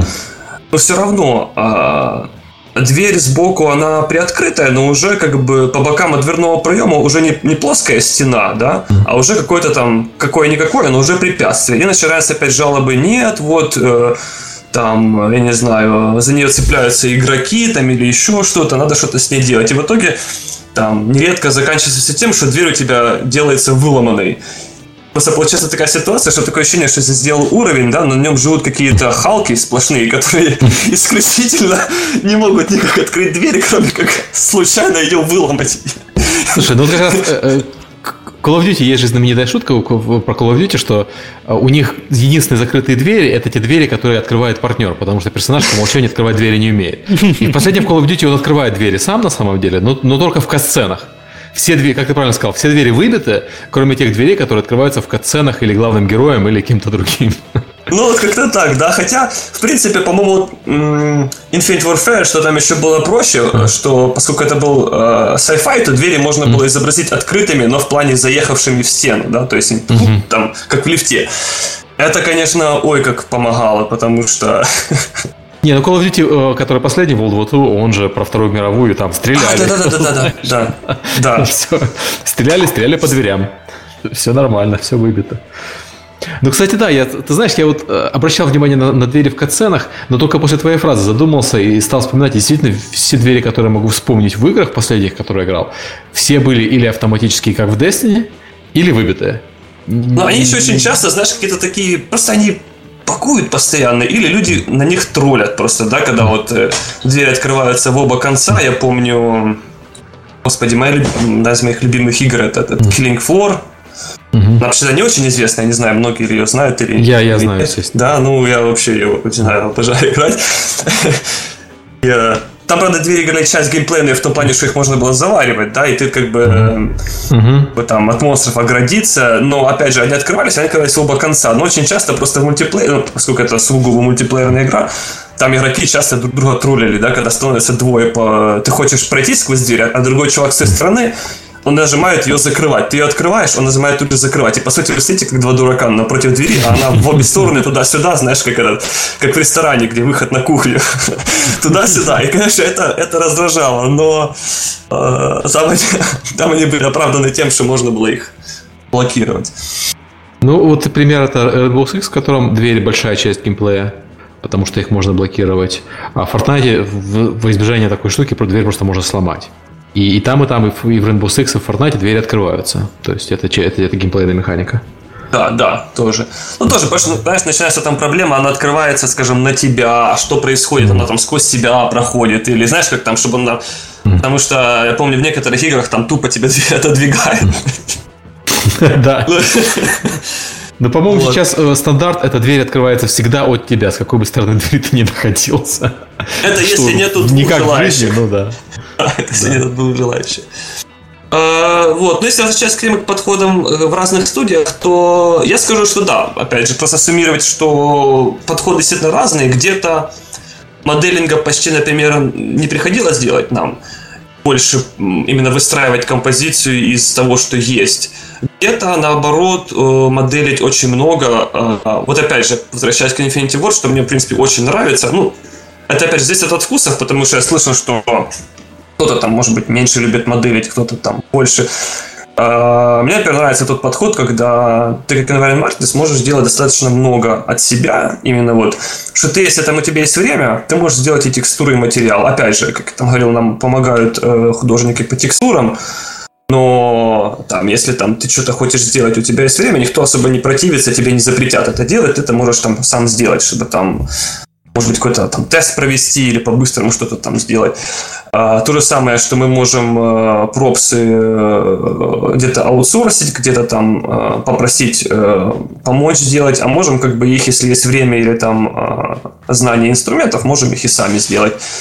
И то же самое с уровнем, то есть ты как бы его строишь, строишь, строишь сам, определяешь сам там, там канал, зон и, и текстуры и так далее. Вот, э, то есть очень, очень, очень сильно варьируется, и я думаю, что ну, в те, теоретически, в принципе, могут тебя просить делать что угодно в любом месте, то это просто зависит, насколько в том или ином месте э, просто разный подход. Так, давай двинемся немного дальше. Э, у нас есть такой пункт от, набросков к готовой игре. Чтобы это, я, просто... это я от себя добавлял, но мы его, по-моему, уже прошли. Да, но еще ну, раз, да. чтобы закрепить, да. э, будем обсуждать или нет? Или уже и так все понятно? Мне кажется, мы его прошли, давай пойдем Окей, по рекомендациям хорошо. дальше. Там хорошие да, у, у тебя есть какие-то рекомендации для начинающих э, или среднего уровня level artist ов? Что это? А, я просто об этом упомянул, а, потому что как бы вспомнил, что у меня была на подобную тему как бы лекция в, вот, в Польше на, на, на Промисленде, в этом вот в сентябре. И э, я просто думал, что поскольку я в свое время на, на, на этот доклад подготавливал, как бы немножко мысли свои на эту тему совал, я подумал, что ну если есть время, я могу еще что-нибудь упомянуть в этой теме, mm-hmm. в этой теме, потому что, ну, как бы, это время. Почему бы нет? А, опять же, просто исходя из того, что там нередко там мне задают подобные вопросы, или там вот когда-то я участвовал, ну, когда еще был в Монреале, а, там пару раз э, доводилось участвовать в так называемом вот портфолио ревью, то есть когда а, такой ивент организуется, где там несколько человек из разных там областей, или, может быть, из той же самой области, да, собираются, и, скажем, там, к ним приходят, например, там студенты, и эм, какие-нибудь там начинающие артисты, да, они показывают там свое портфолио и э, спрашивают твое мнение, какие-то, может быть, рекомендации, что может быть более востребовано, э, что не так важно и так далее. И как бы, исходя из этих наблюдений, исходя из, э, может быть, того, того опыта, что у меня был, э, работая с именно настоящими, э, с junior environment артистами, я как бы из этого собрал вот ту э, лекцию для Польши. Э, просто нередко задают вопрос, скажем, например, вот насколько э, важно э, какие-нибудь там знания новых технологий, скажем, там, да, или э, спрашивают, а какие инструменты вот более популярны, ну, например, там где-то кто-то спрашивает там 3D Max там или Maya, например, и так далее, и так далее и там, э, ой, какие движки используются, да, там вот он используется там, не знаю, там Unreal, CryEngine или там какой-нибудь другой. Обычно я слышал, люди волнуются, когда узнают, ой, там используется там, например, э, in-house какой-то движок, да, вот, который разрабатывается самой нет вариантов его попробовать самому там нет, да, и такое, что я буду делать, значит, наверное, там работу там не возьмут туда и так далее. Э, как бы посыл основной был в том, что ну, на мой взгляд, э, техническая сторона, она, она, конечно, важна, но она не настолько, эм, скажем так, критична, потому что э, ну, на это может не так сильно фокуситься, потому что, в принципе, может быть, как я вот уже раньше упоминал в нашем разговоре, просто так получилось, что сама как бы суть вот художественная, да, вот основа она все равно остается одна и та же. То есть понятие там вкуса, понятие композиции, там ощущение пропорций. Э, опять же, если говорить об environment арте, то там э, ощущение там архитектурной формы, оно на мой взгляд, все равно остается наиболее важным. Потому что замечал, очень часто люди, они концентрируются на том, что вот есть новые технологии, новые, новые тузы, и они автоматически там сделают что-то лучше, да, или вот э, главное вот это, там какой-то какой инструмент все, вот он вот, вот, вот, вот все решает. Но э, я замечал, что часто э, не, не так люди интересуются, например, э, ну, скажем, там, историей архитектуры, да, или, например, там, э, какой-то теорией композиции, скажем. Ну, потому что бывает, что, допустим, мне, считаю, повезло в том плане, что, да, я там попал на, вот, на архитектурный факультет, и как бы у нас там подобные вещи там были, да, э, там, например, если кто-то, допустим, начинает э, э, без какой-то базы художественной, э, там бывает иногда люди немножко труднее, да, потому что они, э, ну, допустим, им никто об этом раньше не сказал, и приходится потом по ходу э, самому все для себя открывать. Но я бы сказал, что вот эти вот параметры, они как бы очень важны. Вот именно э, помимо технических знаний, вот э, составляющая. То есть э, особенно, особенно вот композиция и архитектура.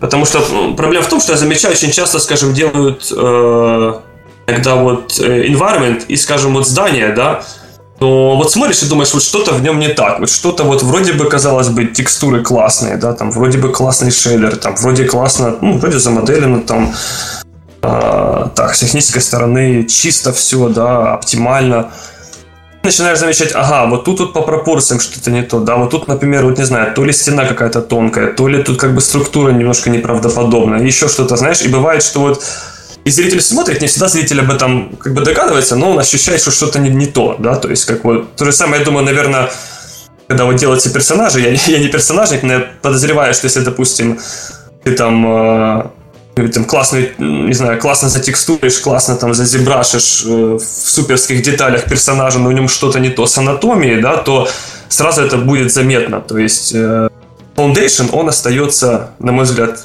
как, сам, э, самым важным. То есть понятие, понятие контраста, э, контраст это может быть контраст цвета, контраст сложного там и простого и так далее. Да, понятие масштаба композиции очень очень важен. Э, вот как бы такой... Э, так, mm-hmm. скажи, опять же, вкратце, я не хочу вдаваться в подробности, потому что я понимаю и время, и у вас как бы регламент, поэтому если нужно будет больше, то я просто вы мне говорите, а если там а я на всякий случай буду останавливаться. И на самом деле по этой теме э, все окей, у нас осталось 20 э, минут. Давайте двигаться по, по, следующим темам, что у нас не так много осталось про переделки и про технологии совет. искусства. Еще совет для арт-тестов есть. А, ну опять же, да, вот э, он относится, к принципе, к предыдущему. Э, опять же, почему я решил это упомянуть? Потому что, ну, иногда там пару раз э, мне задавали вопросы на эту тему, и я думал, что, ну, наверное, значит, может быть, э, людям иногда это тоже интересно. Потому что есть арт-тесты, в которых а, тебе конкретно говорят, что делать. Да, вот тебе дают фотографии говорят, вот сделай вот это. Конкретно, да. А есть арт-тесты, где а, тебе не говорят конкретно, что сделать, ну, вот именно не дают тебе конкретную фотографию, типа, вот это нам нужно воспроизвести. Где э, тебе могут просто сказать определенную тематику, сеттинг какой-то там, да, и, например, э, набор э, общих фотографий или каких-то картинок для примерного, скажем, референса и понимания, что вот что это должно быть, скажем, там, я не знаю, заброшенный ли это дом, или там точек какой-то там фабрики и так далее. И э, тебе нужно создать самому как бы э, какую-то сцену. И иногда вот в заданиях даже вот пишут, да, что типа вот мы вам даем какие-то там референсы, э, вы если хотите, то есть тебе могут давать опцию там делать что-то по, из, из тех там картинок, что в референсах, или там опцию что-то от себя. Э, я бы хотел упомянуть просто, что на мой взгляд, то, что обращает больше на себя внимание, когда вот делается арт-тест, это именно вот что, когда ты делаешь от себя, да, то есть вот эта вот креативная составляющая, и, э, если ты подаешь какую-то идею, ты создал там свою сцену, основываясь на их общих описаниях, то что ты мог, можешь предложить именно лично от себя? Э, потому что идеи, в принципе, наиболее ценны, да, то есть если там выбирается опция э, между от себя и что-то из того, что предложено в фотографиях, то, ну, на мой взгляд, скажем, лично мной, да, ну, там воспринималось, может быть, не, не так интересно, если кто-то просто там сделал по фотографии, если у него была опция сделать не по фотографии, скажем, а э, от себя, потому что всегда интересно посмотреть, что человек может предложить как, как, как идею.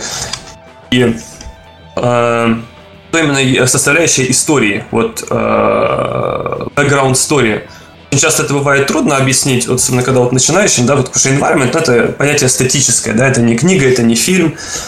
И вот э, что имеется в виду вот э, история, да, и это не обязательно должно быть что-то там сложное, какая-то там драма, но даже вот буквально, да, то есть если что-то там где-то разбито, что-то упало, там, откуда оно упало, да, почему разбилось, я не знаю, там, э, если там э, след крови там на полу, да, если там хоррор там, э, момент, да, то э, не просто так след крови, а значит, а что было там, а откуда она образовалась, там, может быть, тут, тут разбита плитка, кого-то в нее ударили, да, там, я не знаю, головой там об унитаз, ну, например, да, то есть э, следы борьбы, да, вот такие вот вещи, которые не просто там ну, вот... Это называется вот, environmental storytelling, если я не ошибаюсь. Да, да, я просто не хотел, ну, как бы, английские термины пытался объяснить. Ну, это, принципе, в индустрии термин, он ага. вообще никак не, ну, переводится, скорее всего. Как, как Сергон переводится? А, а слушай, ты спрашиваешь меня, как перевести? На русский язык у меня всегда с этим проблемы, к сожалению. Ну, может быть, кто-то применял в этих... Ну, я не специалист по environmental storytelling, но вот такой термин даже я знаю. О, полезно. Окей. То есть ты да, считаешь, ну, такой... что для, арт для арт-тестов лучше все-таки давать что-то на креатив, чем на просто исполнение технический, э, технического задания? Ну, это скорее было как э, совет тем, кто будет делать, потому что очень часто, когда ты делаешь арт-тест, у тебя, ну, ты делаешь из того, э, что какие опции тебе дают, потому что иногда тебя, ну, тебе настаивают, что вот у нас есть фотография и воспроизведи ее. Иногда дают выбор.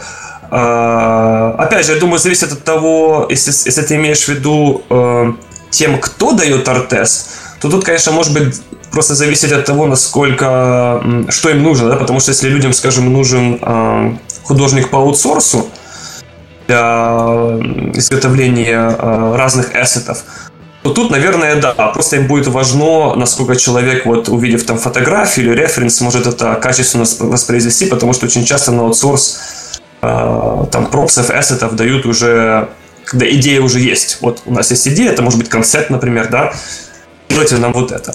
Но если это арт-тест для environment артиста, чтобы именно делать что-то на уровнях, то креативная составляющая, на мой взгляд, тут в данном случае очень важна. Да? Если делается небольшая сцена, если такой, такая опция человеку дается что-то сделать от себя, то если этот человек делает э, какой-нибудь сторителлинг или какой-нибудь там э, нюанс где-нибудь в сцене, то это, на мой взгляд, ну, гораздо более интересно, чем если просто, скажем, э, вот э, там некая комната, например, да, где все там как, э, как в Икее, да, как в каталоге Икеи, где все там правильно разложено, то есть где нету, mm. где очень все нейтрально.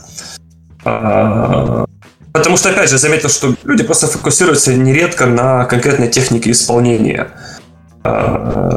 А, очень часто бывает так, что даже если там качество конкретное, может быть, какой-то текстуры тут и там не самое высокое, да, где-то там а, просто пришлось там сэкономить по времени и что-то сделать по-быстрому, но как оно смотрится в целом, и если, допустим, какая-то вот э, ну, небольшая даже вот фишка в environment, оно, по-моему, всегда производит просто гораздо лучшее впечатление, чем э, если нет, ну, как бы без души, да, вот некий ложный вариант, зато все там топ-ночь, да, где... Э, Окей, okay, понятно, да, хорошо. Э, давай дальше двигаться. Э, по поводу затрат на переделки окружения. Там у нас сейчас Сергей хотел очень сильно высказаться. про то, как они строили, строили, но ничего не построили. А, ну, наверное, ты пока начнешь, потому что Сергей, Сергей там вроде как шумят. А, да. Я видел месседж. А, ну, ага, да, вот я сейчас вижу этот вопрос. Ну, тут, да, вообще очень сильно, конечно, может зависеть, насколько все нужно с ног на голову переделывать. Такие случаи, конечно, случались, к счастью, нередко, но, к сожалению, тем не менее, они случались. И в Лофте у нас был смешной э, случай тоже. Э, тогда это была игра Modern Combat, по-моему, 2. Ну, их там несколько было итераций. Это, mm-hmm. по сути, как бы, ну, шутер. Э, так, скажем так, неофициально это можно описать как э, вариант Call of Duty, но от GameLoft на, э, на мобильные девайсы, да, то есть. Mm-hmm. Вот, и у нас, э, в принципе, э, рекомендации о том, на какую тематику должен быть тот или иной уровень, они очень сильно менялись от того, видимо, в какие игры играют в данный момент э, главы компании, находящиеся во Франции. Это очень, может быть... Я такое проходил в одной компании, не буду показывать пальцем. Вот, но не, ну дело в том, что у нас там как бы в компании, ну, над этим, в принципе, подсмеивались, в принципе, все, поэтому тут ничего такого, что я об этом говорю. Я тоже с таким сталкивался. Я помню, мы свою доту начали делать только потому, что генерально очень сильно на ней сидел. Ох, было хорошо. И вот я помню, был уровень, который там, например, изначально это была тюрьма. Ты как главный персонаж, ты в заточении, тебя освобождает напарник, и вы там выбираетесь из тюрьмы. Это было где-то в начале игры. Но Потом поступила разнарядка, что э, давайте добавим там открытые пространства, значит, с vegetation. Во-первых, так, тюрьма уже должна находиться где-нибудь в экзотической стране. И мы сделали вывод, что, наверное, они играли, ну, наверное, в какой-нибудь там Far Cry, да, там, какой там был к тому времени, третьего еще не было вроде, ну, там, типа того, да. Ну окей, значит, начинаем мы там разрушать части этой тюрьмы. Причем, опять же, геймплей не меняется, просто, знаешь, там тем э, стены сносятся, где-то они разрушенные, типа они там не подорваны или чего-то. Чтобы видно было вот эти вот бэкграунды. Потом в итоге это все превратилось в то, что уровень должен был стать, короче, не тюрьмой, а таким импровизированным, значит, лагерем негодяев, где они просто содержат, значит, своих заключенных. Это заброшенный э, храм, как в Южной Америке, что-то типа того, значит.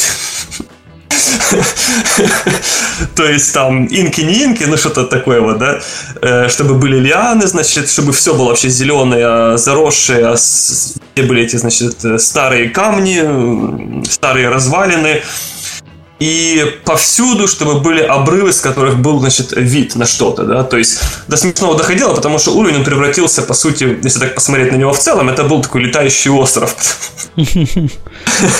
Конечно, ты... Выходишь такой на, край обрыва, такой, о, красота. Ну, насколько это можно было сделать на айфоне, да, то есть красота, но, знаешь, там несколько сот полигонов. Красота из нескольких сот полигонов, хорошо. Так что были вот такие вот... Э, конечно, это, допустим, действительно, ну, там, занимало время, потому что все текстуры переделывались, все фактически перемоделивалось, то есть... Э, э, были и другие случаи, ну, про которые, правда, я, наверное, не очень могу рассказать, потому что там некоторые, допустим, контент, который вообще не выходит в игру, то я, ну, как бы, наверное, предпочитаю, что формально я не имею права упоминать. Но да, то есть такие случаи, когда, по сути, ты э, работаешь над чем-то и оказывается так, что вообще весь environment, там, например, весь level э, просто э, убирается и все, например, да, его там больше не будет. С одной стороны, ты не страдаешь, потому что тебе не нужно его переделывать, но с другой стороны, ты страдаешь, потому что иной раз думаешь, ну блин, я бы и переделал бы, но чтобы было это что-то мое, знаешь, мое, мое дитя, да, а так его полностью mm-hmm. забирают и а, вот. А, Сергей подключился уже? Я здесь, я здесь, сори. А.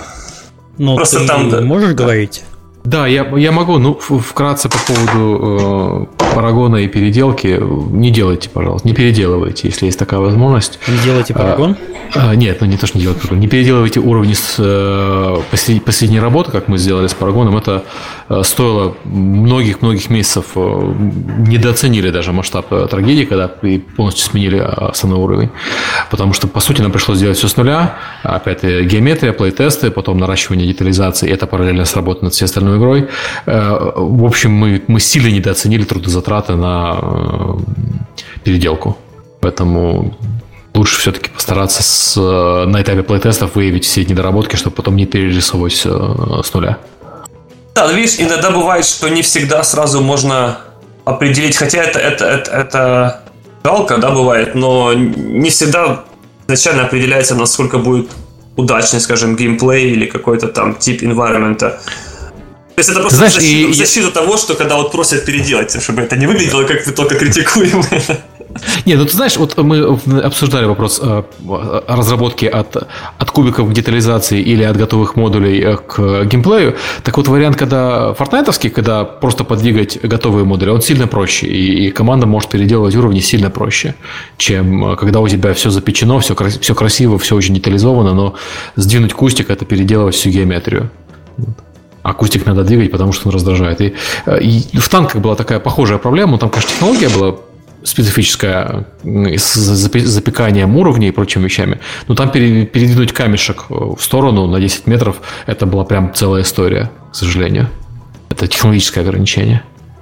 Да, да, видишь, вот э, ты вот прав, что зависит от того, насколько, ну, как построена, да, сама, сам процесс. Потому что тоже, когда мы делали переделки на Far Cry, то это было относительно не так сложно. То есть у нас действительно были большие там переделки, там, грубо говоря, поднимались горы посреди полей, или наоборот, да, там горы превращались там в какие-то долины, потому что то проблемы с оптимизацией, то там изменение какого-то там какой-то миссии и так далее. Но за счет того, что террейн, по сути, скалпится в движке, и все эти там дороги, например, а, их, ну, нужно поработать, да, но относительно это было делать проще. Потом ты просто объекты там апдейтишь, немножко передвигаешь, как бы так.